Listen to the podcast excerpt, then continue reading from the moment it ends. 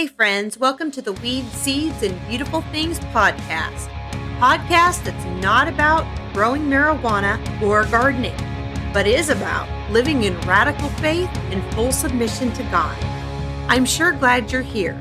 The Weed, Seeds, and Beautiful Things podcast is hosted by me, Connie Lawson, and airs Mondays and Fridays on your favorite podcasting platform. Be sure to check me out on social media both Instagram and Facebook at Weed Seeds and Beautiful Things. You can also go to our website at blog.weedseedsandbeautifulthings.com to leave your prayer requests or a comment and to read our blog whenever I write one, which is not very frequently because speaking is my jam, not writing. Anyway, I'm so glad you're here. Let's get this show started.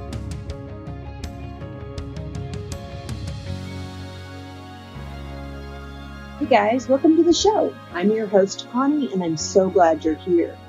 Today I'm going to be sharing with you my study in the book of Ruth. Now, we're definitely not going to get through the whole book today, just one or two verses, if that. But I am going to be sharing with you some of the insights that I have learned as I have been really studying and trying to take a deep dive into the book of Ruth. Now, I know Ruth and Esther are very uh, common books. We, we hear them a lot, we read them a lot, we study them a lot. And sometimes when we read scripture a lot or we use it abundantly in artwork or t-shirts or songs, it can start to lose a little bit of its power. Um, but that's just the human side of it. I know for a fact that when we open up the Word of God and we read and we pray and we seek that He would show us Himself in that scripture, no matter how many times we've heard it, we will always gain something fresh and new. Not that fresh and new is the point, but that the Word of God is living and active, and there is always deeper layers and more um, value to be had from the scripture than what we assume or what we, you know, may be able to appreciate at the time that we're reading it. So anytime that we go back and continue to study the Word of God, He's going to give us more nuggets of truth and revelation about Him and His character and what He does in the world today. So I'm going to start by reading the first four verses of Ruth chapter 1.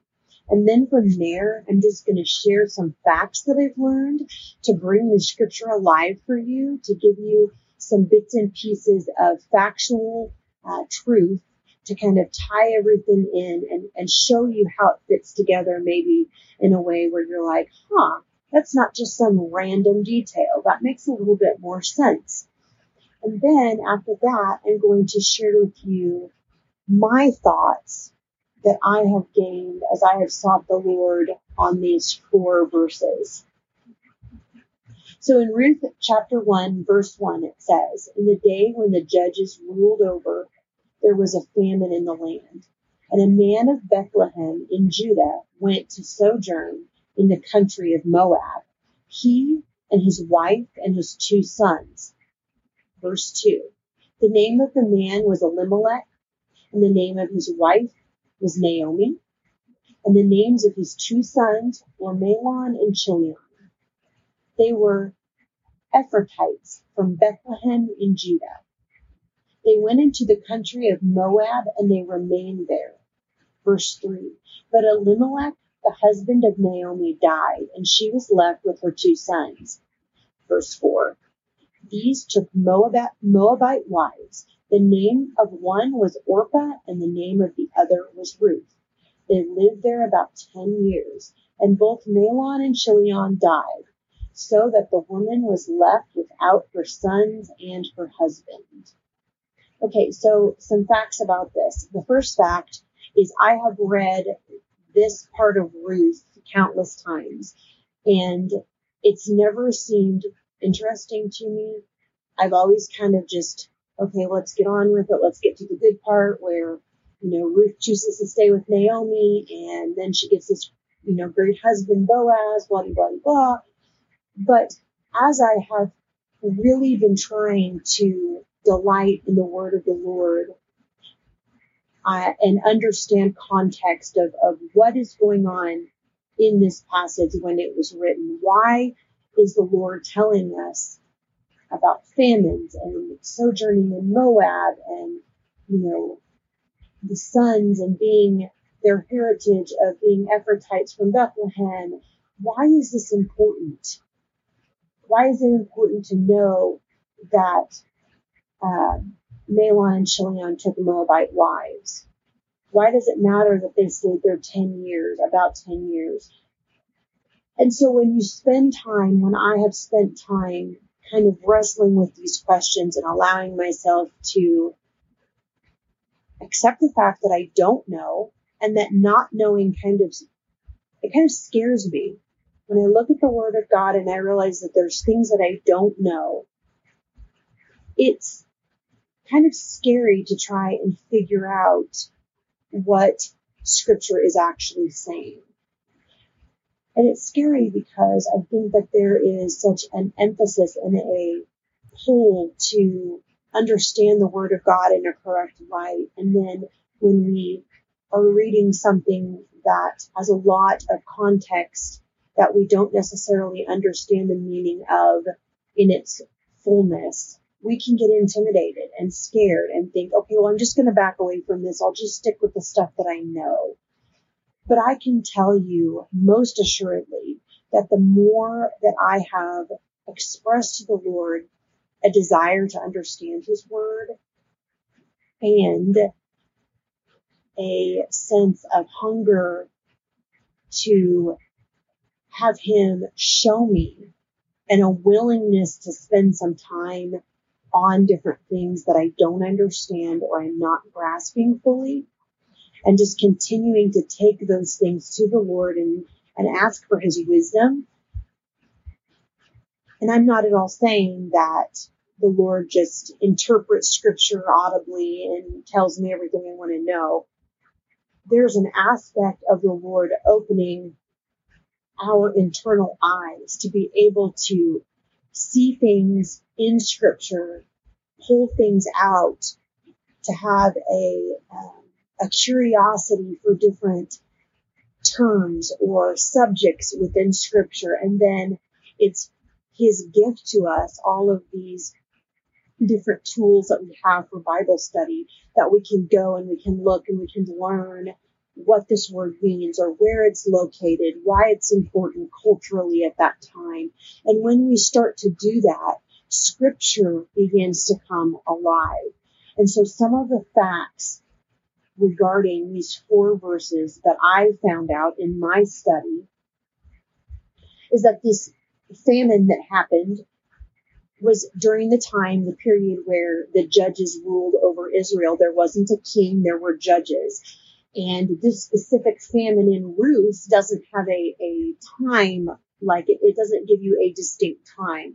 Now there's a lot of, of thought as to when it would be, and there is a very good case in point for it being before King David and Solomon due to the lineage of Christ and where that all lines up. So there was this famine, and the famine was most people, most theologians and scholars agree that it was a, form of judgment over Israel for probably, I would assume, um, some form of idol worship or rebellion against God.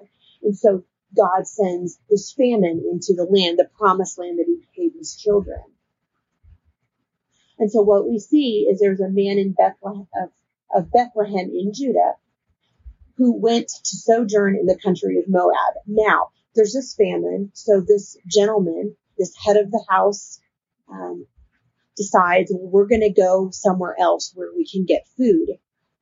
And so he decides to go and to sojourn, which means to take a temporary stay somewhere else um, into the country of Moab. Now, why is that important? Well, it's important for this very reason.